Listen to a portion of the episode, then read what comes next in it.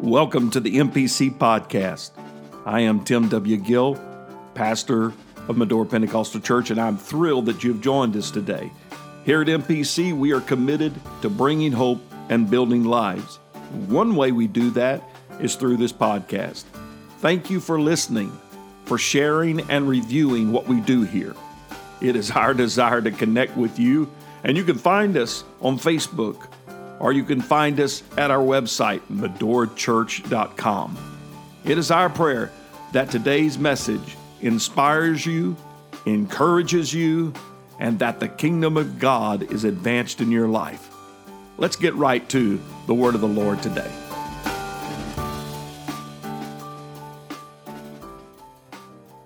If you'll open up your Bibles to Matthew chapter 5. Does anybody feel good in the house today? Isn't it good to be in the house of God? Hasn't God been moving these past few services? Man, MPC is in the midst of revival. We're not about to be in it. We're not going to be in it. We're in it. We're in revival. Matthew chapter 5 and verse number 1. This opens up what we like to call the Beatitudes.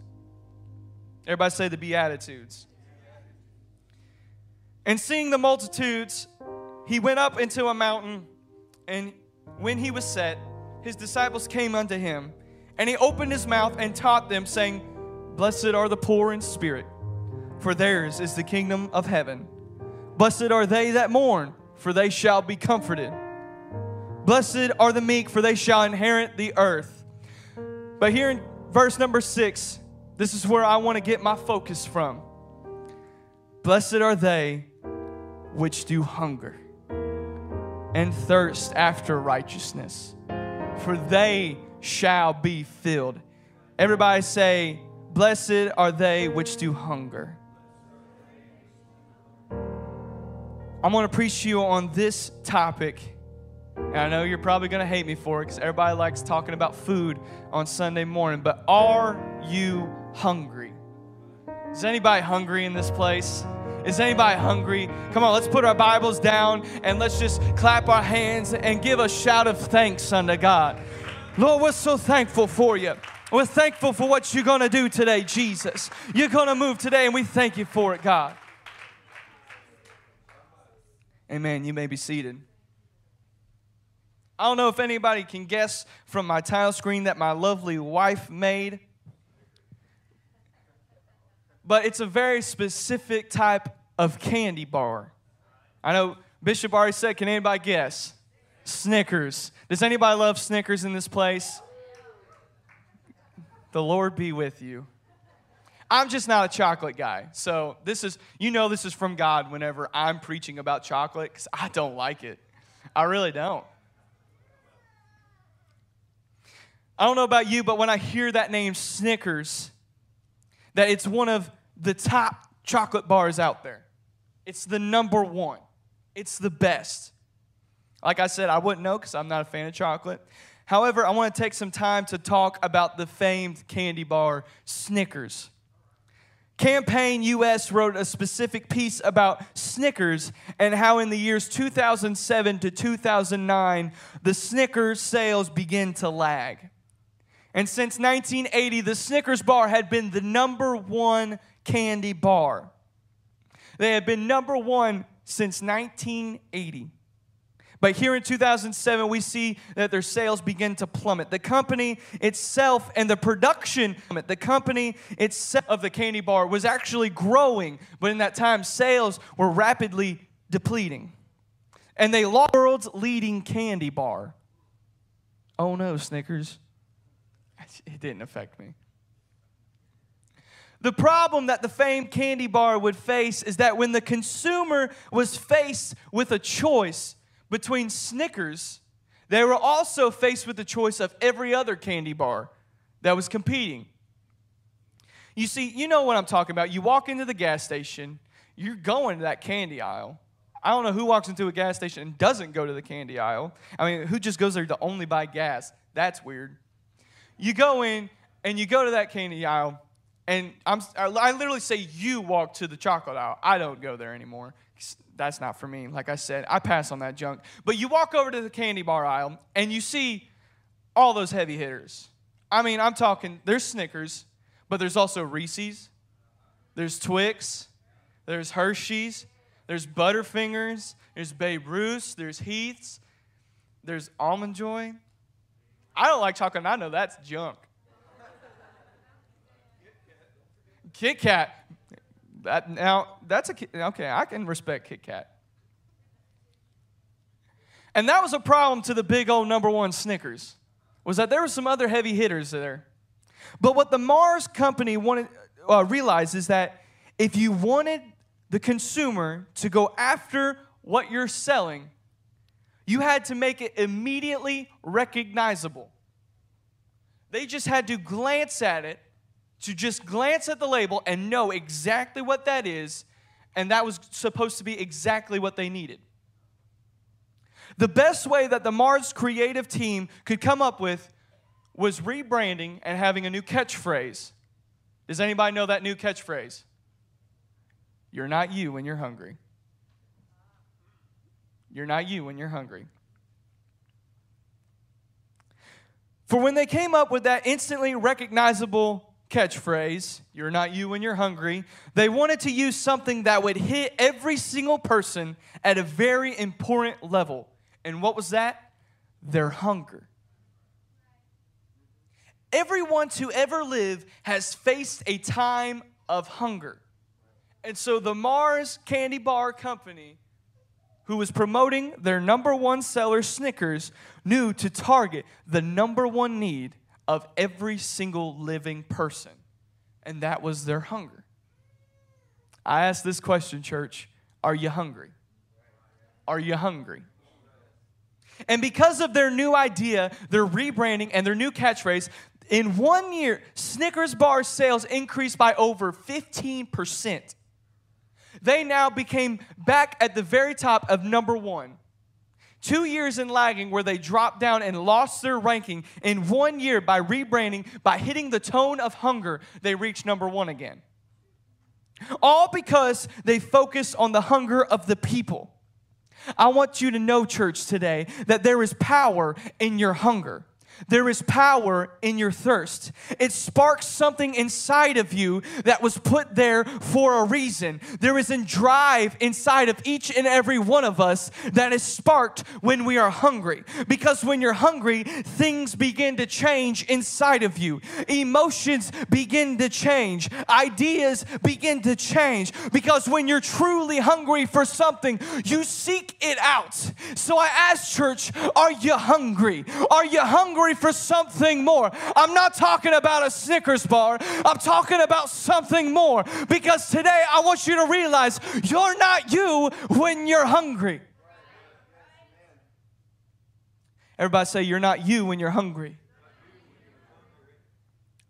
I almost named my title that, and I thought, you know what, that would probably be bad because it's probably copyrighted, and I'm going to get sued because, you know, this is just going everywhere. You know, millions of people are going to see this in Jesus' name, and I'm just going to get sued, and I just really don't want to deal with that. I'm, kidding. Mark tells us in chapter 5 about a certain woman. Everybody say a certain woman. This woman's not even named. Mark didn't even take the time to write out her name. We preach about this woman all the time. We hear her story. She is preached about, she is taught about. We have deciphered her story as long as the hills. We talk about her all the time.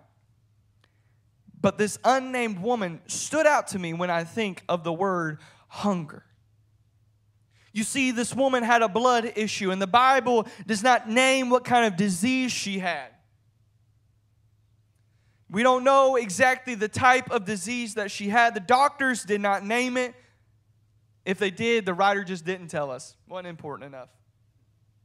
All we know is that it was an issue of blood. Morgan writes in his commentary on Mark chapter 5 and verse 25, and I quote, By the very law of her people, she was divorced from her husband.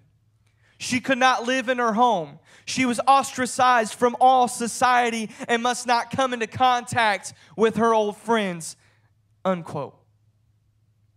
Mark chapter 5 and verse 25 and a certain woman which had an issue of blood 12 years and had suffered many things of many physicians and had spent all that she had and was nothing bettered but rather grew worse you see this woman dealt with the pain and she dealt with the shame and the pity and the isolation for 12 years she was acquainted with that of the leopards, if that paints a picture in your mind. She was unclean. Everywhere she went, she had to declare her, what who she was and how she was unclean. That way people could step away from her. If she had a family, the Bible doesn't tell us that, but they would have to leave her the only people that would see her were the doctors, and the doctors are now telling her, We've done all that we can. There's nothing we can do for you. You are dying. She saw every single doctor that she could. She would have taken her life savings all that time she worked saving her money and she spent it on doctors, she spent it on treatments, she spent it on medicines just to see if they could treat her disease. The verse tells us that this woman spent everything she had. She was alone and in isolation, and now she had no money. Not only did she spend all her money on all these different things, but the Bible also says even though she spent everything she had, the situation didn't get better, it got worse. Her disease got worse. Everything she did, every trial she went through, every medicine, every experimental treatment was all in vain. So this woman contracted a disease and this disease was shown to be too great for the doctors of this world. Modern medicine wasn't working, experimental treatments weren't working. This woman would have lost her children, her husband, her family, her relatives, her friends, her church. She was all alone with a disease that was killing her slowly. She tried everything, and it took 12 years for her to spend everything that she had. And now she is alone with a dying disease, and she can't even pay for her next meal. It seems as though this woman is at the end of her rope. Now, looking at this story, it really opened my eyes to how truly this situation was horrible to this woman. It really looks like all hope is lost. The doctors would have told her, We can't help you. There's nothing we can do. It's just too far. It's just all over your body. It's everywhere. We can't tell you where it's not. The disease is everywhere. There's no hope. We can't do you. And we er, we could just help the pain. We could just numb the pain. We could just give you a couple more days. We don't expect you to live another 6 years. We don't expect you to live another year, another 6 months, another 3 months. We expect you to die any day now. You're not going to live for much longer. But Mark 5:27 says, "When she heard of Jesus. When she heard of Jesus. Let me say it again. When she heard of Jesus. I'm telling you, I could end my message right here and right now. It would be enough. 12 years she went through trials. 12 years she saw doctors. 12 years she went through medicines and treatments. In 12 years she lost her money. In 12 years she no longer could buy a meal. But when she heard of Jesus, things change when I hear about the name of Jesus. This story opens up with such a sad and depressing tone. She's dying, she's done all she can, her story is over. There is no hope for this woman. Her relatives are gone. Her husband was gone. Her family was gone. Her friends were gone. Her church was gone. Her doctors were gone. But when she heard of a man they named Jesus, All it took was to hear that name. This woman would be at the end of her line. What would have been looked like the end for you and for me just added to her hunger. You see, she had she could have had Brother Wilkes talked about you can't hold the flag of victim or victor. She could have held that victim flag and said, I've been doing this for 12 years. I've battled this disease for 12 years. I've spent every dime I have. Everyone that should have been there for me has left me, and I'm by myself. So much so, I can't find a place to stay. I can't sleep right. I'm dying, and I don't have food because I spent all my money. She could have said, Woe was me. Oh, woe was me. I'm dying. I'm just going to sit here and die. Nobody's gone through what I've done. But she didn't have that mentality. She put down that victim flag and she picked up the flag that said, I don't care what the odds are. I don't care what the doctors have told me. I don't care what this world's physicians have told me. It's just adding to my hunger. I've got to go see Jesus. You see, all the odds that were stacked against her would drive her hunger. It added to her drive. And look what happened because of an unnamed woman became hungry for Jesus. In verse 27, and when she had heard of Jesus, came in the press behind and touched his garment, for she said, If I may touch his clothes, I shall be whole. Now, I may be whole. I think I could be whole. If I did this, I might just feel a little better. Maybe the pain would go away. If I touch the hem of his garment, I shall be whole. This woman had made her mind up before Jesus even stepped into her town, into her street. I ask it again today, church. Are you hungry for Jesus? Are you hungry for a move of God? Are you hungry for the things of the Lord? Are you hungry for revival? Oh, she knew that if I could just touch his clothes, I know my husband doesn't want me anymore, but I know my family doesn't want me anymore, but I know my relatives doesn't want anything to do with me, but I know my church family has left me and nowhere to be found, but I know that through it all, I know if I just touch the hem of his garment, I shall be whole.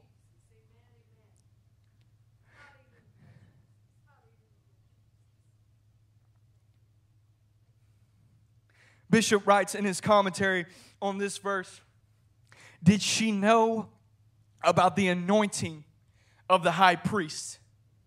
Where the oil ran down his garment in Psalms 133 and 2. It is like the precious ointment upon the head that ran down the beard, even Aaron's beard that went down to the skirts of his garment. But let me tell you, Aaron's anointing has nothing on the anointing that flows with the presence of God. This was no mere priest. This man was not in worldly priesthood. This was not Aaron or one of his sons. No, this wasn't just another run of the mill priest. This was the high priest. This was anointing from God Almighty walking on the street. Mark chapter 5 and verse 29, and straightway the fountain of her blood was dried up. And she felt in her body that she was healed of that plague. And Jesus, immediately knowing in himself that virtue had gone out, he turned him about in the press and said, Who touched my clothes? You see, I want you to know something. Jesus wasn't there for the woman with the issue of blood. Jesus was passing by. The presence of God was just moving. And she just tapped in to the moving presence. Not the presence that was already there, the presence that was moving somewhere else. And she said, If I could just get a hold to the very littlest bit I can, I won't just be healed, my blood won't just be restored, but I'll be made whole. Doesn't mean that I won't have the issue of blood anymore, but that sees I get my family back. I get my husband back. I get my children back. I get my church back. I get my relatives back. You see, when she said, I don't need God to be standing in front of me, I just got to get a hold of his passing presence. This woman wouldn't need an audience. She didn't need Jesus to lay his hands on her. He didn't, she didn't need Jesus to put anointing oil in her hand, in his hands and touch her head so that she could be healed. She didn't want Jesus to come to her house. You see, when you are truly hungry, your hunger drives you to desperation. You seek it out. I can't tell you a time that I've been hungry and my food came to me. Amen. Every time I've been hungry to the point of desperation, I've always sought my fulfillment out. This woman was hungry. This woman was desperate. And she said, I need something. So I'm going to seek it out. If you were truly hungry for revival, if you were truly hungry for a move of God, you wouldn't sit on your hands in the church. You wouldn't twiddle your thumbs as the man of God stands behind this pulpit every Sunday morning, every Sunday night, and every Tuesday night. You wouldn't wait for God to come to you.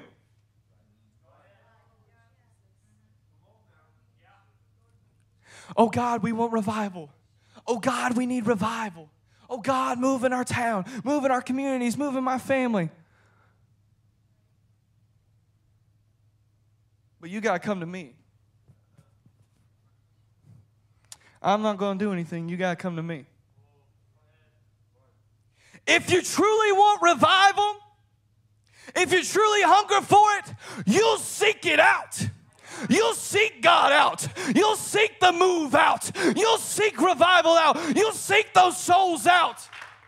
It's about a hunger. It's about a desperation that says, I need it. I gotta have it.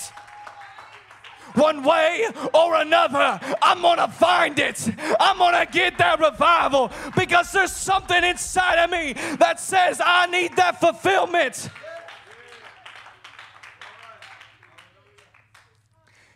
It's time that the church would get hungry and go to God. Everybody say, Go to God. Mark chapter 5 and verse 31. Because look what happens to the hungry.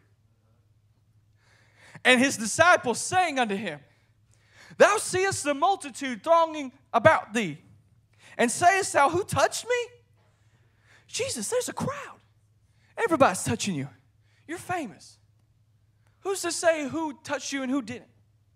I mean, come on. There's all sorts of people. And he looked around about to see her. Jesus asked the question, but yet he already knew.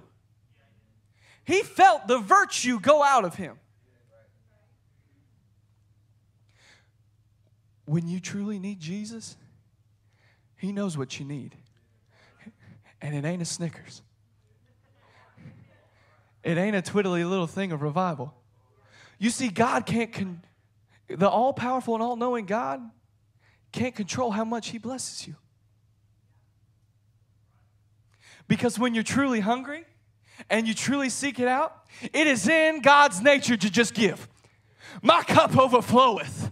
My cup is overflowing of revival and of blessing. All you got to do is put your cup underneath the throne room of heaven and say, I'm here, God. I'm coming to you. Fill me up till I overflow. Fill me up until I am overcome with healing and with virtue. That wasn't even in my notes. I'm sorry. But the he, he said he looked around about her to see who had done this thing. But the woman, fearing and trembling, knowing what was done in her, came and fell before him. Here's another thing. She didn't need anyone to tell her that she was healed. Nobody can tell me when I'm full. when I'm at Golden Corral and I'm throwing all that slop on my plate, y'all, Thank you, Jesus, for Golden Corral. That's one of my favorite places. I'm throwing that steak on there. I'm throwing that Bourbon Street chicken on there. I'm throwing rice on there. Man, I'm throwing pizza on there, mac and cheese. But by God, if you tell me I'm done, I might smack you across the face. You leave me be because only I know when I am fulfilled. Only I know when I am satisfied. Only I know when I'm done because that woman had made up in her mind. Only I know that I'm healed. I don't need somebody to tell me. I don't need someone to confirm it in me that revival's moving. I know in myself. Good Lord. That wasn't even in my notes. So she fell down before him and told him all the truth. And he said unto her, He said unto her, uh-huh, Daughter, thy faith, let me put in a word, thy hunger had made thee whole. Now go in peace and be whole of thy plague. Jesus, in the midst of the crowd, wasn't even there the woman wasn't even named. He wasn't even there to heal her. He was on his way to raise a little girl from the dead. But in the midst of the presence of God moving, that woman said, I'm hungry and I'm just going to get a taste. Somebody get a hold of what I'm saying. You see, Jesus wasn't there to heal that woman. He wasn't there to lay hands on her. In fact, he was just walking past her. Jesus had other things on his mind. But you see, when the presence of Jesus was just passing through, I just need to get a touch of the hem of his garment, and I know I shall be whole. Hunger makes you do some crazy things. Anybody ever heard of the word hangry? Thank you, Brother B. Y'all, I get hangry. That means you're angry when you're hungry. Maybe just everyone's perfect around here, but I, I get pretty frustrated when I'm, uh, when I'm hungry. Hunger makes you do some crazy things. They seem irrational. They change your emotions. Hunger pushes you. Hunger, if managed correctly, can go into determination. And in this woman's case, hunger turned into her healing. In verse 34, I want you to get this. In verse 34 of Mark chapter 5, the word faith, that faith had made thee whole. In the Greek, it's pistis which in turns means a moral conviction of the truthfulness of God or the absolute reliance on Christ for salvation. Their doctors gave her no hope. They may have said, You should have thrown in the towel. It's over. You're done. You're dying. Nobody wants you. Go away. Go into the hill country somewhere and die. Your family doesn't want anything to do with you. You're unclean. We don't want anything about you. She's broke and she's dying. Her situation said it was over, but her hunger said it will be done. Let me say it again. Her situation said it was over, but her hunger said, I know that if I just get a hold of the presence of Jesus, I shall be made whole. I would to God that we would become a hungry church, a church that says, I'm not satisfied. You can't tell me when revival's over. You can't tell me when it's all said and done. You can't tell me that's the last person to be baptized. You can't tell me that's the last person to get the Holy Ghost. I'm not done until I'm done. I'm not done until I'm satisfied.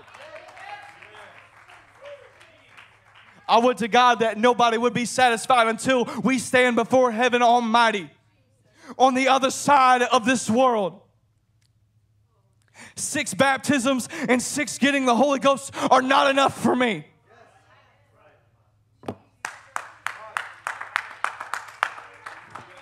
It's not enough.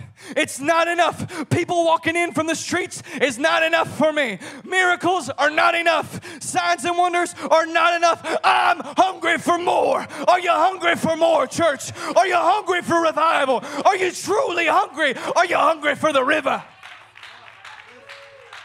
Are you hungry for salvation to flood the streets? Are you hungry for healing in your body? Are you hungry for the prodigal to come home? Are you hungry for salvation? Are you hungry for revelation? Are you hungry for the word? Are you hungry for being made whole? Are you hungry for restoration? Do you hunger for salvation? Are you hungry? Y'all, I'm not talking about a little sneaky snack that you get up at 2 a.m. and make because you don't want to wake your parents up. I'm not talking about the, something that just a simple little Snickers can fix. I'm talking about something that says, I won't be satisfied with just a piddly little revival. I'm not satisfied with mediocre worship. I'm not satisfied with loose doctrine. I'm not satisfied with just the bare minimum. I'm actually saying, church, I'm sincerely asking you, are you hungry? We are in a move, and only the hungry are going to advance. We are in a move of God, and only the hungry shall be restored. Only the hungry shall receive their healing. Only the hungry shall be brought up.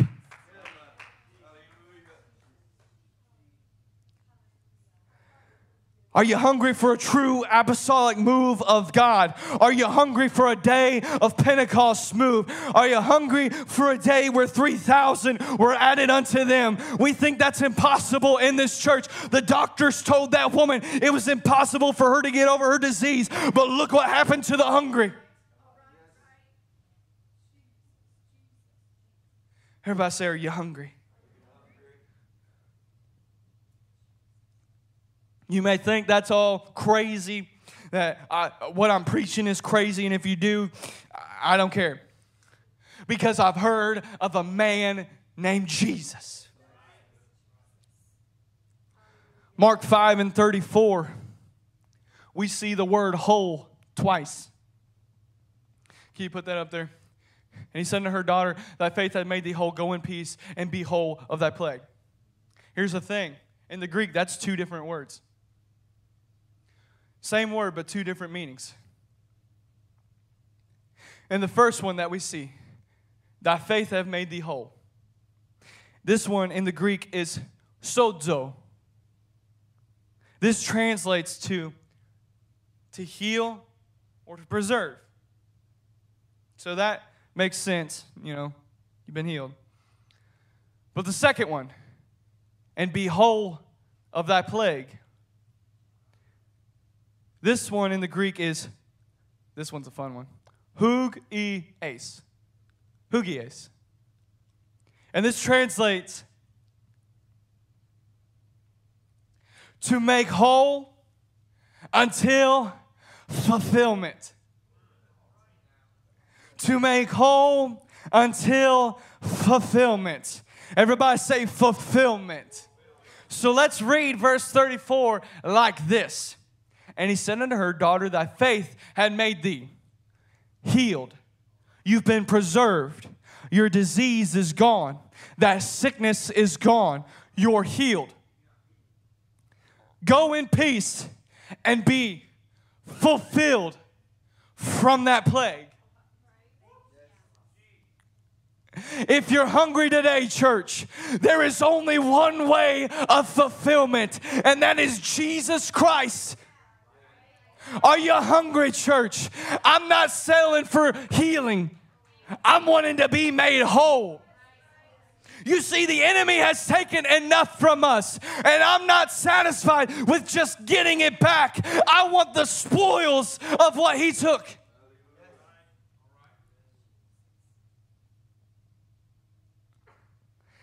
Are you hungry, church? Now, someone who could have learned the importance of hunger would be the story of Joash, the king of Israel. 2 Kings chapter 13 and verse 14 says, Now Elisha was fallen sick of his sickness whereof he died.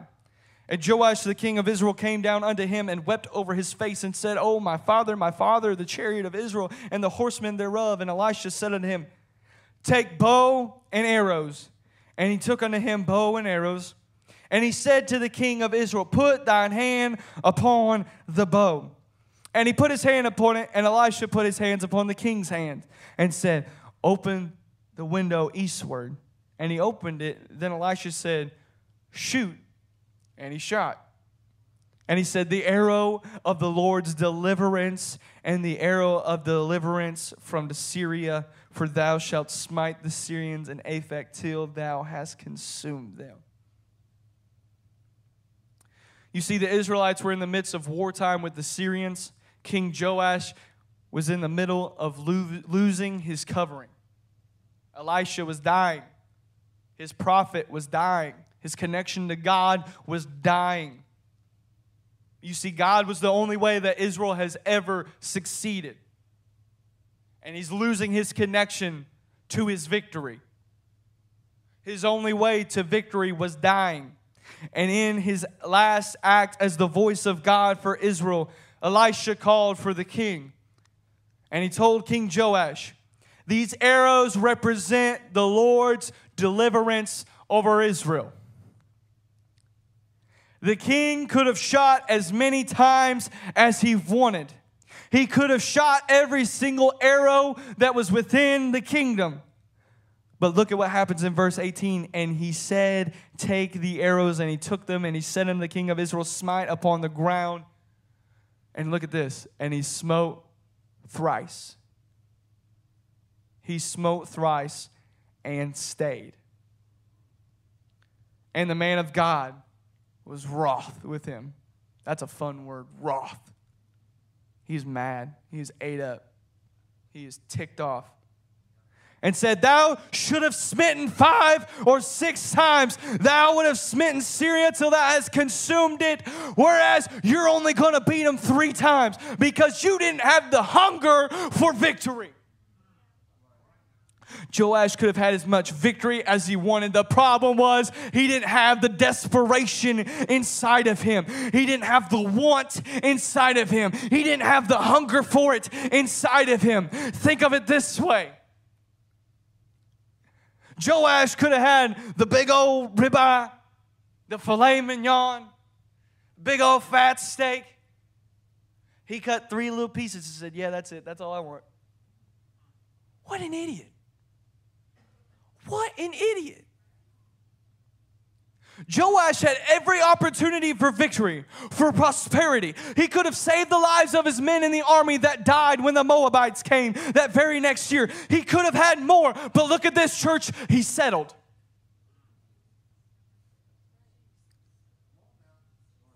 He settled. Somebody say he settled.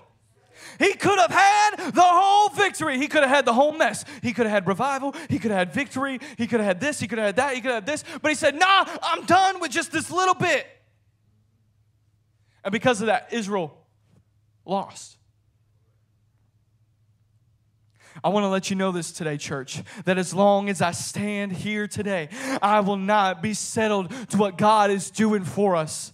Yes, I'm eternally grateful for what the Lord has done in 107 years in this amazing assembly. However, I will not settle. This is not the end. Miracles are not the stopping here. There is more for us. There is more for me, and there is more for you. There's more for your family. There's more for this town. There's more for this community. There's more for this county. There's more for this state. There's more for this country. There's more for this uh, continent. There's more for this world. I am not settling until I am fulfilled. And it isn't a question of is there, is there an ability for revival? Is there revival? Is there miracles? Is there signs and wonders? The question is, are we hungry enough for it? The unnamed woman was hungry and she received healing and fulfillment. The king settled with just a little, little bitty victory and they were overcome and he died. So, where is your level of determination? Where's your hunger, church? Where's your thirst, church? Do you hunger for righteousness? Do you hunger for revival? Is there something brewing inside of you that says, I'm not satisfied until there's more? I need more. I need to consume it. Lord, I need more of you. I hunger for the throne room of heaven. I thirst after the things of God. I need that holy anointing. I need holy virtue flowing from heaven. I need it. I need it. I need it. I need it.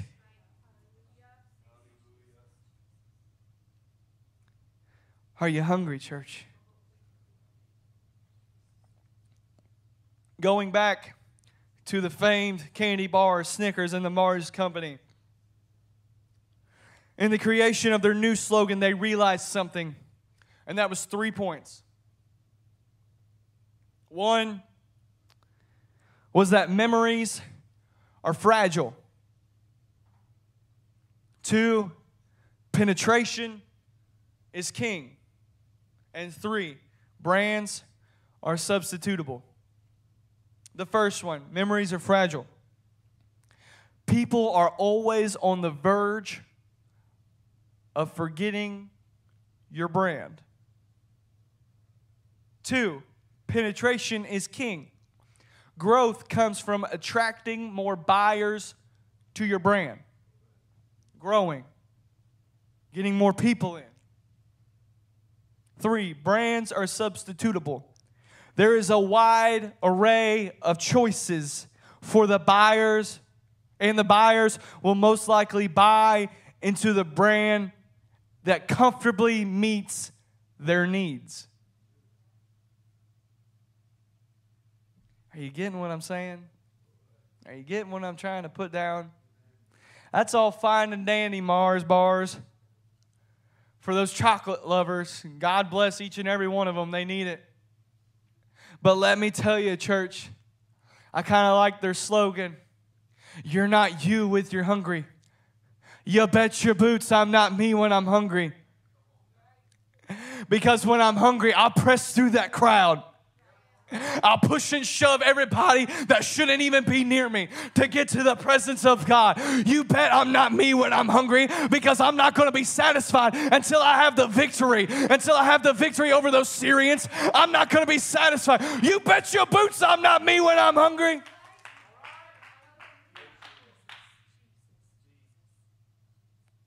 Because when you're hungry, something begins to rise inside the very depths of your being. Let me tell you this I'm not going to forget that day I heard about Jesus.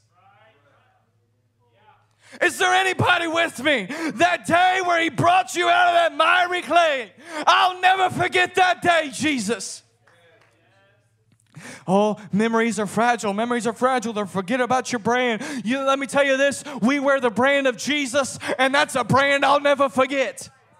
I'll never forget that day on October 27, 2005, right here. It looked a little different then, but I received the Holy Ghost. I went back in this room. I was baptized in the name of Jesus. I'll never forget that day for the rest of my life because I was hungry.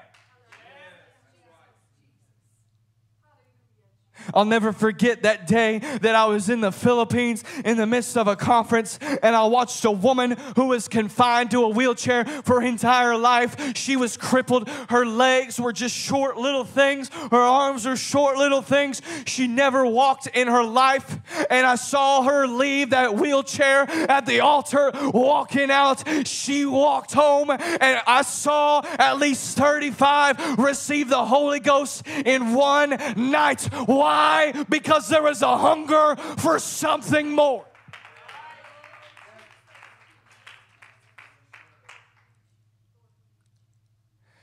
Let me remind you, church. Mars Bar said that penetration was king. Let me remind you, brothers and sisters, the church is not dying. This world will tell you apostolic Pentecostalism is dying. Their numbers are dwindling. One day it will be said and gone. There'll be a thing of the past. Nobody wants to hold standards anymore. Nobody wants holiness anymore. Nobody wants that. That's a lie from the pits of hell. Our numbers are growing daily. I said the numbers are growing daily. The kingdom is advancing. What was the song It said? We are marching and moving onward and upward because our army is rising up. That's not just talking we're going up, it says we're growing up. We're standing up. Our numbers are growing. We are not dying. The church is not dead. We are not a lackluster church. We are not a lukewarm church. We are growing and we are marching on to victory. It is not, is it not because this church, MPC, did we not raise $10,000? so that we could equip our missionaries to Uganda the spears. We gave them the ability to equip their ministers with motorcycles so they can reach lost souls in Uganda. That is six motorcycles. They could carry. Y'all, I've seen them put like three or four people on those motorcycles. They could go out into these villages and save a lost and dying world. You tell me the church is dying, I'll tell you, Sister Emily can be a witness to 500 ministers in Uganda coming up and said, I might have been Trinitarian, but I'm baptized in the name of Jesus. I accept the oneness. Tell me my church is dying. Tell me my, my kingdom is dying, and I'll show you some numbers.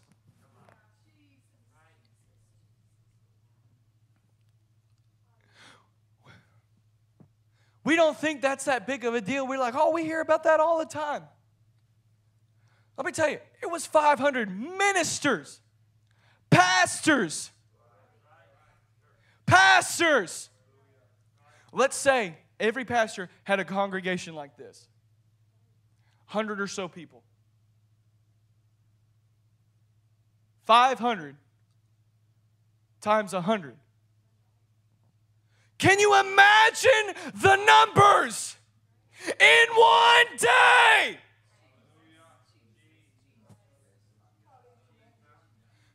The real problem is, is that we as Americans have a substitutable society.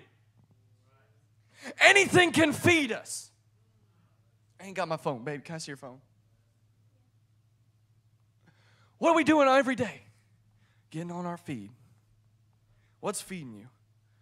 I gotta see this social media feed. I gotta get on. I gotta get on Facebook. I gotta get on Instagram because that's where I get my satisfaction. That's where I get my fulfillment. That's where I gotta see who I am. I gotta get my identity from these people that I follow. I gotta have followers and I gotta have likes because that's where I get my fulfillment. I gotta have people telling me that I'm pretty. I gotta people have telling me that I'm strong and that I'm cool and that I could do this and I do that because that's where I get my fulfillment. You see, we go to this slop every day to receive our fulfillment, but there's people in Uganda that don't have anything. Why do they have revival and it seems like America does not, it is because they're hungry for something more. They are truly hungry. There is a desperation. It is only we will see revival in America when the American society becomes truly hungry for something that we cannot substitute.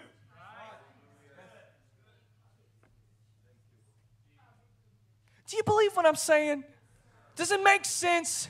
Are you hungry, church? Are you going to be like the king who was rarely talked about? Well, you don't really hear people preach about the king, and if you do, it's about him failing. Are you going to be like the king who settled? Or the woman whose name isn't even mentioned? And we preach about her all the time. We talk about her story all the time. The writer thought her name wasn't even needed, her disease wasn't even needed to be named. We talk about her all the time. Why? It was her hunger that set her apart. It was her determination that set her apart. Do you want to be remembered in the eons of time? You better get hungry now. You better have determination now. You better have a made up mind now that says, I will not be satisfied until I am fulfilled through Christ. Not this world, not this slop, not through social media, not through the mess that's in this world, not through some Hollywood star, not through some politician. I don't get my ideologies from the White House. I don't get my identity identity from Donald Trump. I don't get my identity from Joe Biden. I get my fulfillment through Jesus Christ.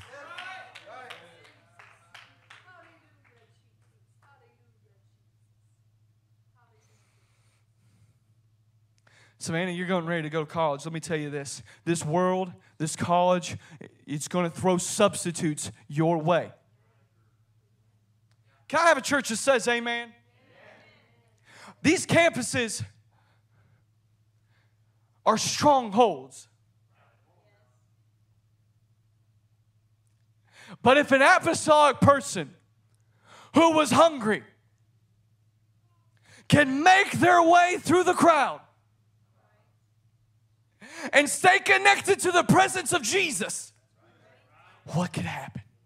What could happen? What if it was up to a young person going to college and she stay connected with the presence of God and she could change the identity of that campus? Do we believe it, church? Is our God not a God that can move into our campuses and change them from spiritual strongholds of the enemy to spiritual strongholds for the kingdom? I'm not talking crazy. I believe that God has the power to tear down strongholds and to build his own. All it takes is someone who's hungry.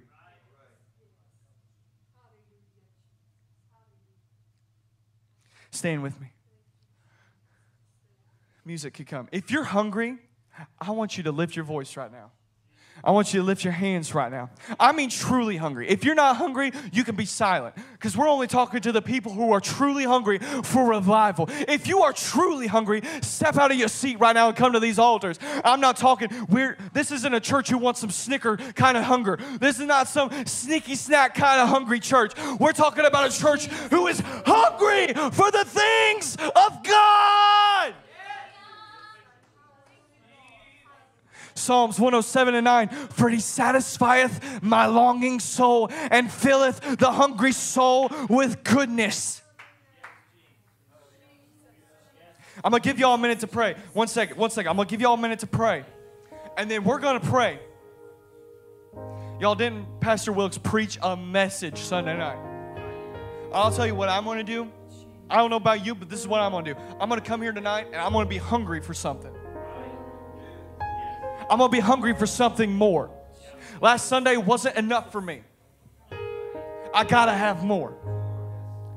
So let me tell you this when the when the trash of this world tries to feed you, know this. Matthew chapter 5, we're gonna talk about the Beatitudes real quick, and real quick, and then we'll get to it. Blessed are the poor in spirit, for theirs is the kingdom of heaven. Blessed are they that mourn, for they shall be comforted. Blessed are the meek, for they shall inherit the earth. Blessed are the uh, they that which do hunger and thirst after righteousness, for they shall be filled. Hunger in verse six in the Greek is paneo, which literally turns out to mean to seek out with eager desire. Do we eagerly seek that which pertaineth to God? Blessed are those who eagerly seek me out, for only they shall be fulfilled. Not maybe, not perhaps, not if they live perfectly, not just the pastors, not just the ministers, but they that eagerly seek me, they shall be fulfilled. The question is, how do we make others hungry? Not everybody's going to be hungry on the same level. How do we make people hungry? The true best way to make others hungry is to eat in front of them. Is to be fulfilled in front of them. Is to stand as healed, stand as redeemed, stand as delivered, and stand as a person who was hungry. Are you hungry for revival, church? Let's pray. Let's pray right now. Don't settle. This isn't enough. Are you going to push through the crowds? Are you going to stand in determination? Are you going to stand for miracles? It's up to you, church. Are you hungry? Are you hungry? Are you hungry? Are you hungry? Are you hungry?